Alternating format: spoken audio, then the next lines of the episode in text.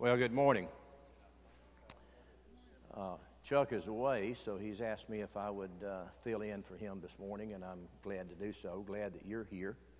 Uh, we know that uh, there's a lot of folks our, of our number that that continue to be listed on our care lines, and as we as we are reminded of those, we need to remember them in our prayers, and also remember uh, Chuck as, as as he's away thinking about those that we would have listed, it just seems that uh, this list gets bigger and bigger uh, sometimes, but uh, we do need to remember all of these in our prayers.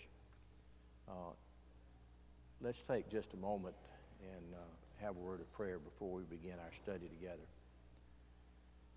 Father, we're just so thankful that you have allowed us to come here and assemble the opportunity that we have to study your word, Father, is, uh, is, is, is one that we should, uh, we should be grateful for and not take for granted. We're thankful, Father, for the word that you have left behind us to guide our lives and mold our, mold our ways. And we pray, Father, that as we, uh, as we labor to, to study your word and learn more of your will for our lives, that we might be more and more confirm, uh, conformed uh, to to the way of life that you would want us to live.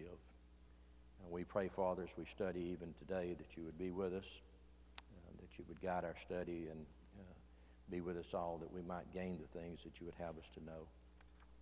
We pray, Father, that you would be with those uh, on our care lines who are suffering. Uh, we pray that you would be with those who are, uh, who are facing surgery, those who are recovering from surgery, those who are confined at home. We pray for those who care for their needs and uh, tend to their uh, tend to their physical and, and emotional uh, welfare. And we pray that you would uphold them and strengthen them. Forgive us our sins as we now enter this study together. In Christ's name, amen. We're studying in this quarter uh, the miracles of Jesus. And today we're going to be looking at one of those miracles found in the book of Mark. Mark chapter 8, verses 22 through 26, uh, contains uh, the miracle that we're going to be studying. This miracle is one that is unique among all of the miracles that Jesus performed. Uh, it is unique in a couple of ways. We know about the, we know about the, the synoptic gospels, Matthew, Mark, and Luke. We know that they're called synoptic gospels because essentially they cover the same events or circumstances, but from different perspectives of the various authors, human authors, that is. But in Mark chapter 8, we find a miracle that is recorded only by Mark. Uh, Mark actually has two miracles one in chapter 7, uh, healing of a uh, deaf and uh, mute uh, person, and here in chapter 8, the healing of a blind man. So, in that, this miracle is unique in that it is recorded only by Mark and not by Luke and Matthew. It is also unique, uh, as we'll see the text, because it will show us uh, a miraculous healing done in, we would have to say, progressive fashion. As we look at this healing, we'll see that there's a little bit different than what we typically see in the healings uh, that were done by Jesus. Mark chapter 8, verse 22, beginning, and they came to Bethsaida and some people brought to him a blind man and begged him to touch him. And he took the blind man by the hand and led him out of the village. And when he had spit, in his, spit on his eyes and laid his hands on him, he asked him, Do you see anything? He looked up and said, I see people, but they look like trees walking. Then Jesus laid his hands on his eyes again, and he opened his eyes. His sight was restored and he saw everything clearly. And he sent him to his home, saying, Do not even enter the village. Now, there's some things about this, this passage that uh, I think that if we just pluck that miracle out and looked at it alone, uh, there's some strange things, that at least strange to me, in, this, in this passage. We see uh, Jesus doing some things that are a little bit different. The text tells us in verse 22 that they came to Bethsaida.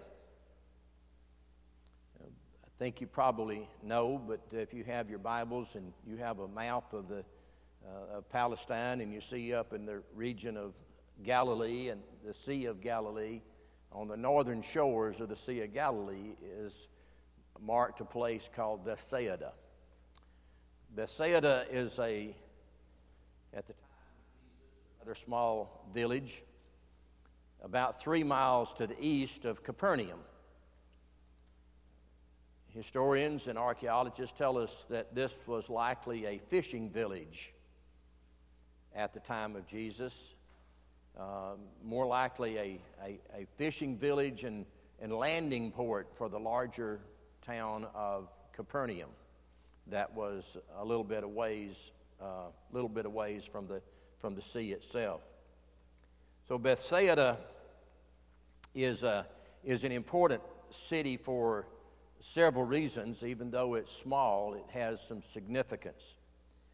Uh, when we think about Jesus, as he walked upon the shores of the northern shores of the Sea of Galilee, he called to him those apostles.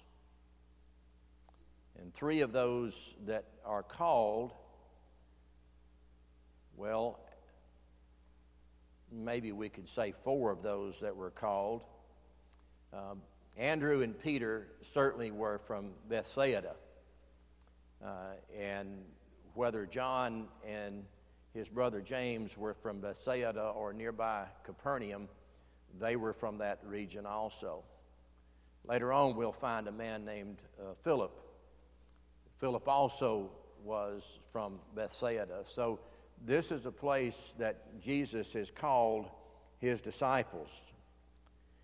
In later years, Bethsaida would be declared a Greco Roman city by Herod Philip, and he would uh, declare it a city and he would name it Julias after Julia, the daughter of Emperor Augustus.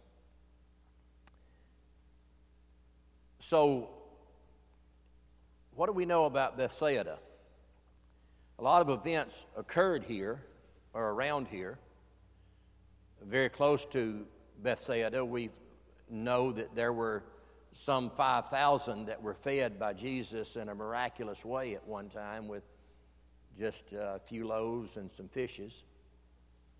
We know that occurred very close to this place. We know there's been several healings that have occurred. But of Bethsaida, along with Capernaum, Jesus did not have kind words. We read over in the book of Matthew in chapter 11 and verse 21.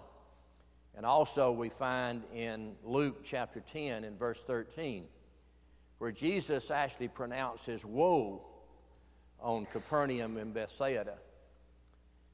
He says of them, if the miracles that had been done in you had been done in Tyre and Sidon, they would have come to repentance. But he rejected Capernaum and Bethsaida because, for whatever reason, largely the people of these villages, these communities, rejected Jesus, rejected the teachings of Jesus. So we find here one of those miraculous things that were done that would should cause uh, people to believe on Jesus, but it did not have that desired effect. What brings Jesus to this place to begin with? We, we see the chronology. We remember that Jesus had taken a time to, up in up in Tyre. He had gone into the Gentile area, an area that we now would know as the country of Lebanon. And then from there, he came down to the southeastern portion, just south and east of the Sea of Galilee in the Decapolis, um, region made up of 10 cities. And he stayed there for a while, and it was in that region some 4,000 were, were fed with another miraculous feeding different from the feeding of the 5,000. This was a 4,000 gathering, and Jesus fed them in a miraculous way. From there, he went to Magadan on the western shore, northwestern shore of the Sea of Galilee. And from there, they entered a boat and went to the other side. Well, the other side, they went to Bethsaida. As we follow the story of Jesus, he goes from there up to Caesarea Philippi, which is just north of Bethsaida. And from there, he goes up on the mount, the Mount of Transfiguration, which many, if not most scholars, believe was Mount Hermon, just to the north of Caesarea Philippi. So Jesus is on his way to the Mount of Transfiguration as this miracle occurs. So, some people brought to him while he's there at Bethsaida, more or less a way stop on his way to the Mount of Transfiguration. And they brought him a blind man and they begged him to touch him. I think we would all agree that touch is really important to a blind person, right? If you can't see, most people see by touch. So, touch is very important to this blind man. As we see also Jesus performing this miracle of restoring sight, we see that he is fulfilling a prophecy of Isaiah. Uh, Isaiah ch- uh, chapter 35 in verse 5 prophesies that the Messiah, the one that would come, that prophet that would come, would be one who could restore the sight of the blind, the hearing of the deaf, speech to the mute. He would restore the ability to walk to those who are lame. So, this is one of the fulfillments of the this is the fulfillment of one of the prophecies of Isaiah, as recorded in Isaiah chapter 35. Now, let's take a, take a look at what the rest of the text says.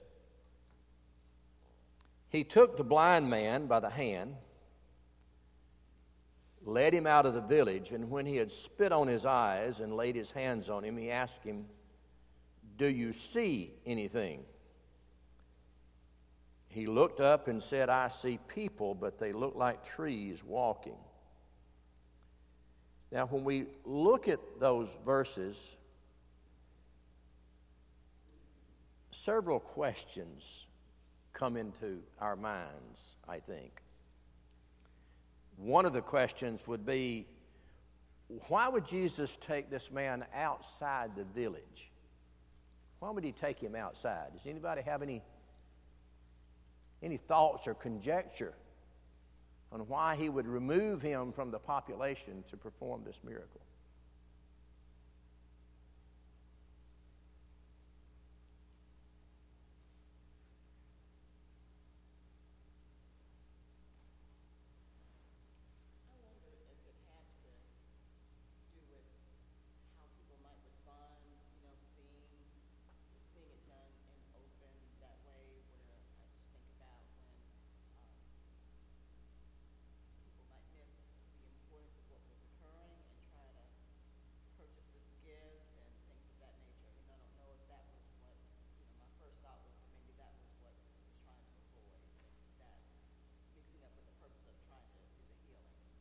Good thought. Many scholars would agree with you. Any other thoughts?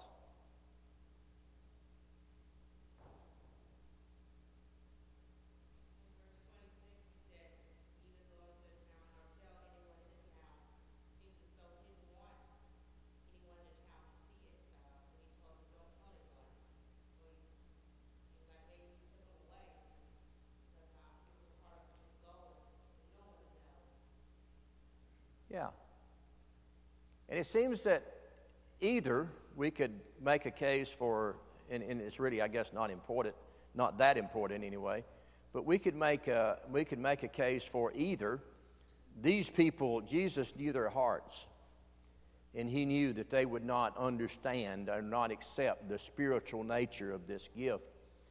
Uh, this was, after all, a, a Greco Roman world that was familiar with magic and sorcery. And they may have looked upon this as just another one of those, uh, those uh, things that were done with incantations and magic and sorcery and reject the, the holy power of God that was involved. Maybe that was it.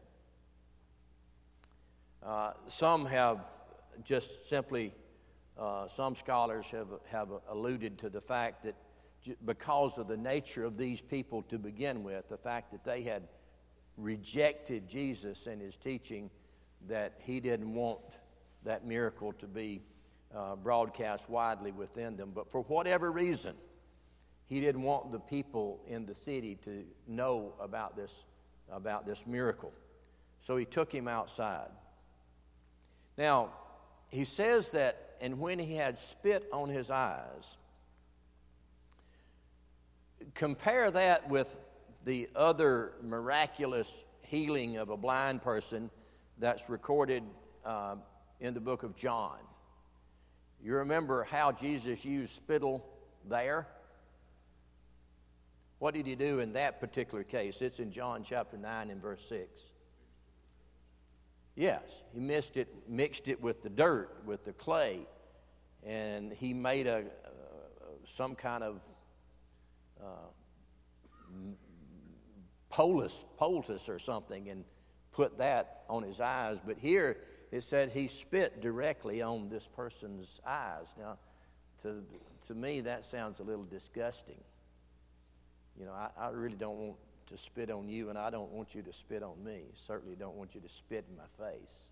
But that's what Jesus did with this man. Go ahead.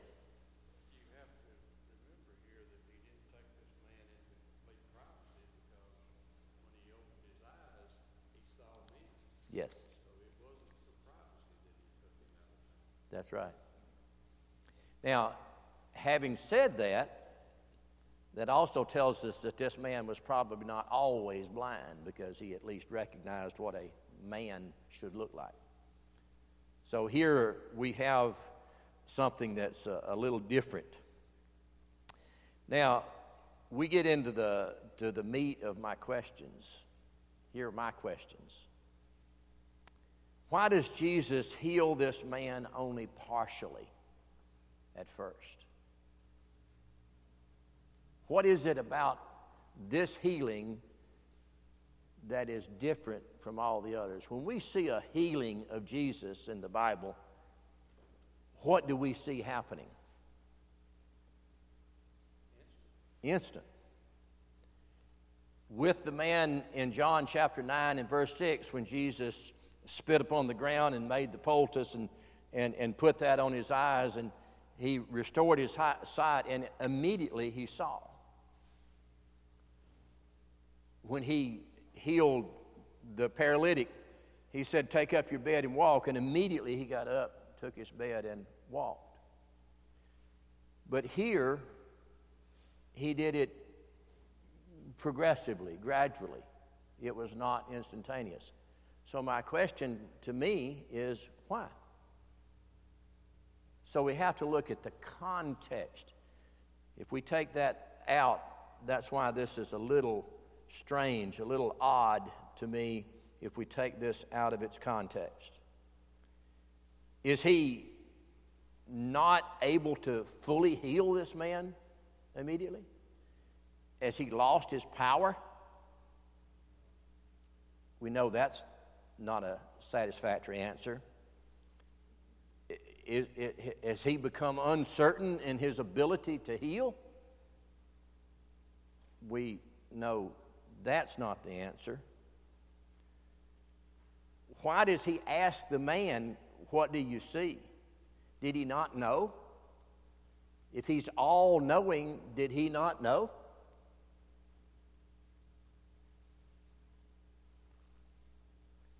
This seems strange. Do you think it's just a matter that this man didn't have the proper faith in Jesus?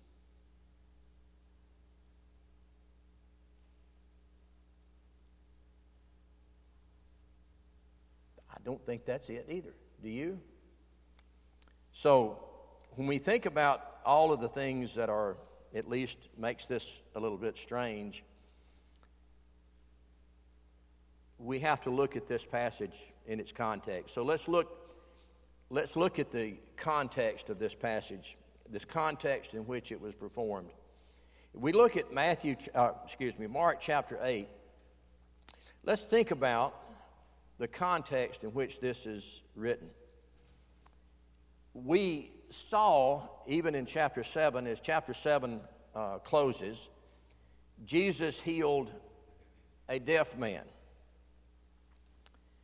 And at the, at the conclusion of chapter 7, in verse 37, this is what his apostles are saying.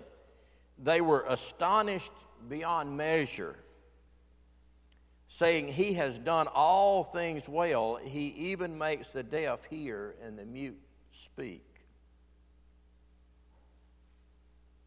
There's a question Who is this? That can do these things. You'll remember in chapter 4 of the book of Mark, Jesus at one point healed and he said, Your sins are forgiven. And the Pharisees questioned, Who is this? You know that only God can forgive sins. So, who is this? You'll remember when Jesus was in the boat in chapter 6 of Mark. They're going across the Sea of Galilee, and a, a great storm arose. And Jesus is asleep.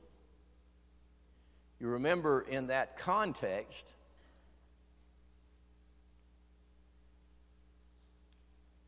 the disciples come down to Jesus and wake him and said, Lord, don't you care about us? We have a storm that's about to overtake us, and you're laying up here asleep. We're doing all we can to keep this boat afloat, and you're laying here asleep. Don't you even care?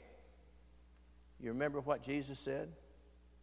Peace, be still. And the wind ceased, and the waters calmed.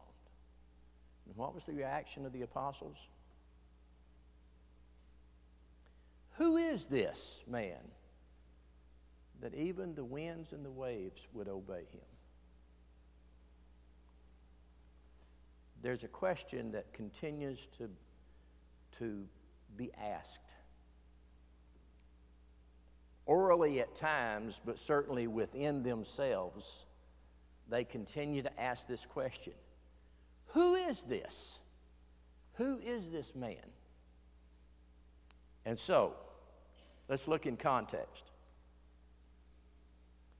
We see in verses 1 through 10 that there was a great, and uh, he's down in the Decapolis, down in the southeastern, southeast of the Sea of Galilee, across the Jordan River.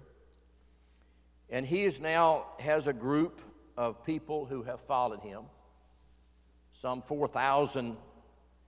And his disciples come to him in verse 4. These people are hungry. And the disciples come to him uh, and ask about food. He says, I have compassion in verse 2 on the crowd because they've been with me now for three days and had nothing to eat. And if I send them away hungry to their homes, they will faint on the way. And some of them have come from far away. Notice what the disciples said. How can one feed these people with bread here in this desolate place? Now, these are the same disciples that asked this question. These that asked this question are the same disciples that, he, that witnessed him feeding the 5,000.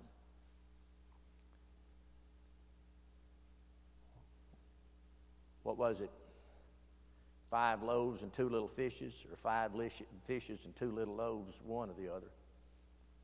And they took up 12 baskets of fragments.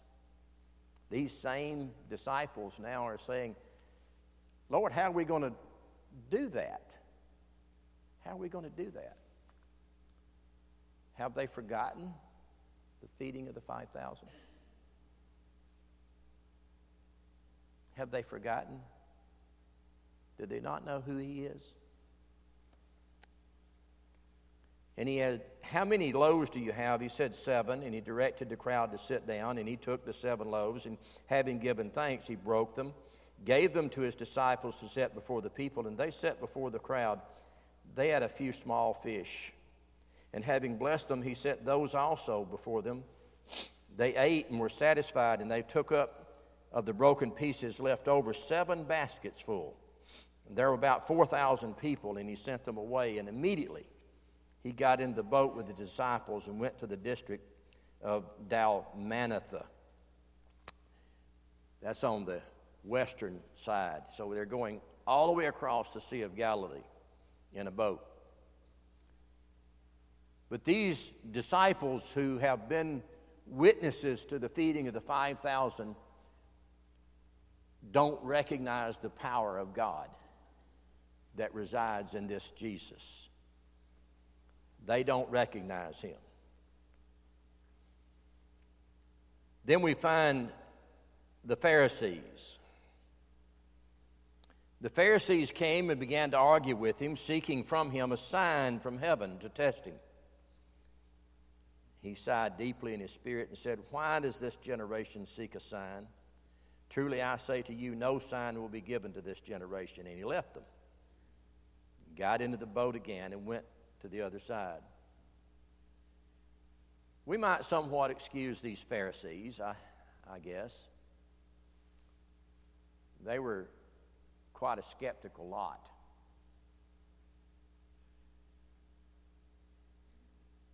But there again, we find Jesus, even though he's performed numerous miracles in this region that the Pharisees have been witness to and certainly have heard about.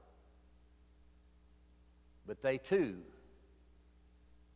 ask the question who is this?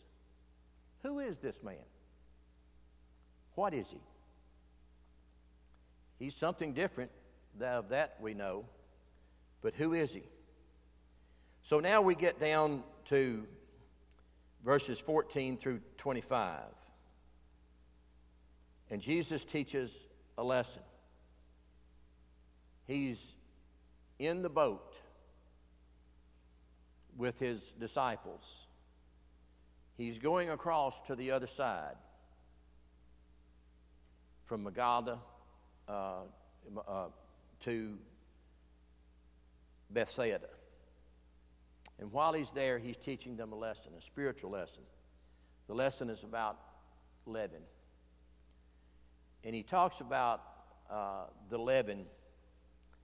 And he calls them, Watch out, beware the leaven of the Pharisees and the leaven of Herod. There's a spiritual message. This is not about baking bread, there's a spiritual lesson involved here. What is this what is his point?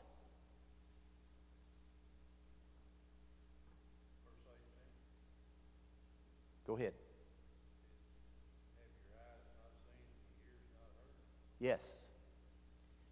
The point that he's making is you still don't know you still don't know who I am. You still don't know. You still don't understand. And we're going to get down to uh, this miracle and then look after the miracle. Immediately after the miracle, in verse 27, Jesus went on with his disciples to the villages of Caesarea Philippi. And on the way, he asked his disciples, Who do people say that I am? What were their answer? How did they answer?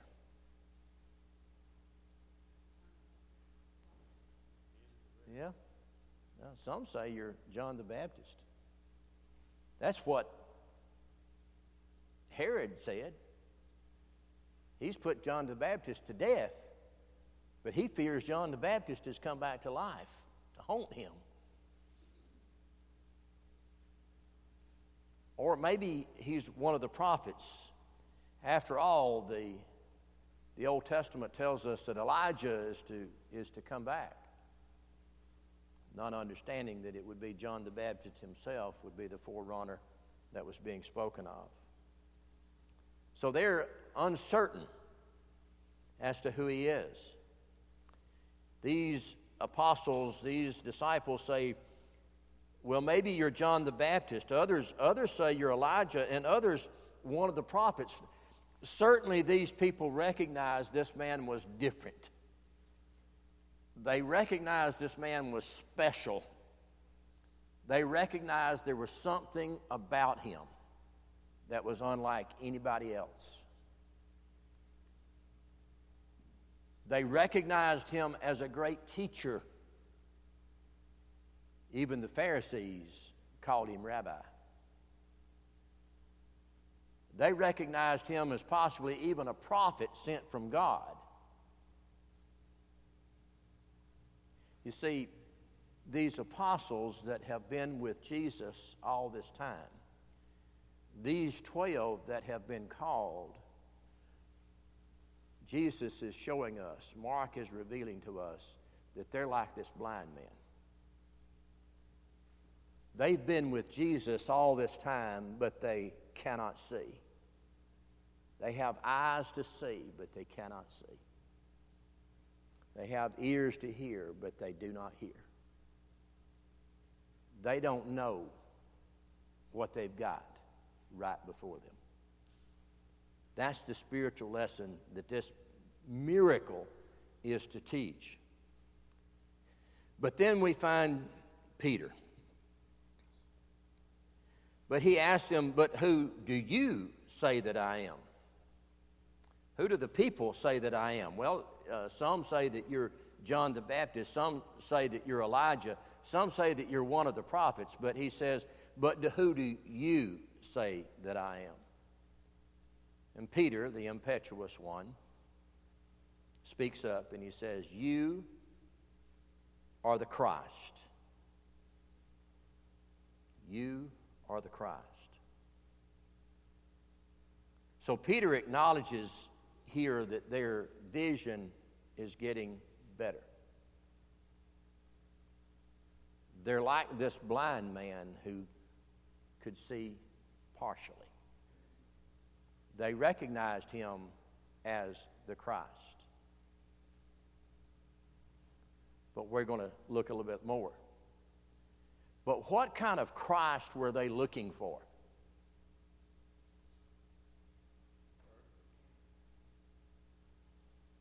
Acts chapter 1 and verse 6 tells us that even after 40 days after the res- resurrection, he has spent those 40 days with these same, uh, these same disciples. And in chapter 1 and verse 6 of the book of Acts, they asked Jesus a question Is it now time for you to establish your kingdom? What kind of Christ were they looking for? See, these disciples didn't get it, just like you and I sometimes don't get it. They didn't understand who this man was and why he was here and what he came to do. That's why this miracle that leaves us with so many questions why did Jesus do it that way? It's the only miracle recorded in the Gospels that was not an instantaneous healing. This one was done gradually. Because these disciples did not instantaneously, when they were called, come and follow me. They left everything and followed Jesus, but they didn't know what they were following. They didn't know who. They didn't know why. They knew he was something special, but they didn't know exactly what that special was. They're like the blind man that sees a little bit, sees a little bit, but doesn't see clearly. So Peter reveals to us their, their understanding that he was the Christ. So, this miracle that we have sandwiched in between these, these passages, I would call it a living parable. Jesus taught so many times in parables. He says, you know, uh, it's like the king that went away and the servants. He would say, it's like this or it's like that. And here he's using this miracle, this miraculous healing, as a form of living parable to say, You apostles are just like this man. You see a little bit, but you don't see clearly. You see a figure of things, but you don't have a clear understanding. The time for clear understanding for these apostles would really not come until Acts chapter 2, when they received the power from on high. In Acts chapter 2, the clear understanding of what their mission was now would come into clear focus. But at this time, they didn't really get that. They didn't really get that. We know that because in verse 31, he begins. He began to teach them that the Son of Man must suffer many things Mark, right here in the middle of his gospel, in this particular passage, uses this miraculous healing, this unique, this different healing, as a transition point. From here on out in Matthew or uh, Mark's gospel, we're going to focus on Jesus, the sacrifice, the death, the burial, the resurrection. We're going to focus on what he came to earth to fulfill. Before that, Mark talked about Jesus and what he did. After this, he'll talk about Jesus in terms of what he came to do. There's a transition in this particular passage. So we find this miracle, as I said, a living parable. These seemingly disconnected stories have a definite connection among them. The apostles here have gone from a lack of sight to who Jesus actually was to having their sight restored to the understanding that he is the Christ. But their recognition of him as the Christ was not full vision of what the Christ mission was. We see that when he began to teach them, he told them plainly that he was going to die. In verse 32, the gall of that man, Peter, you and I would have probably done the same thing. Peter took him aside and began to rebuke him. Can you imagine? See, Peter still, the apostle still, didn't understand. Even in the garden, when the mob came for Jesus, Peter still didn't understand. What did he do? He drew his sword and cut off the ear of the high priest's servant. He was ready to fight, fight to the death under the leadership of Jesus, his Savior, his King, his Messiah. But he had no idea that Jesus was not coming to establish an earthly kingdom. That was a revelation. His eyes would be fully opened later that's why this miracle is in there. To make us understand who Jesus is what his purpose not was, what his purpose is, and how we should view Jesus clearly as the only Savior available to mankind. We should see him clearly. He moves from his identity as Christ to what being Christ meant to be the sacrifice for mankind. Any closing thoughts?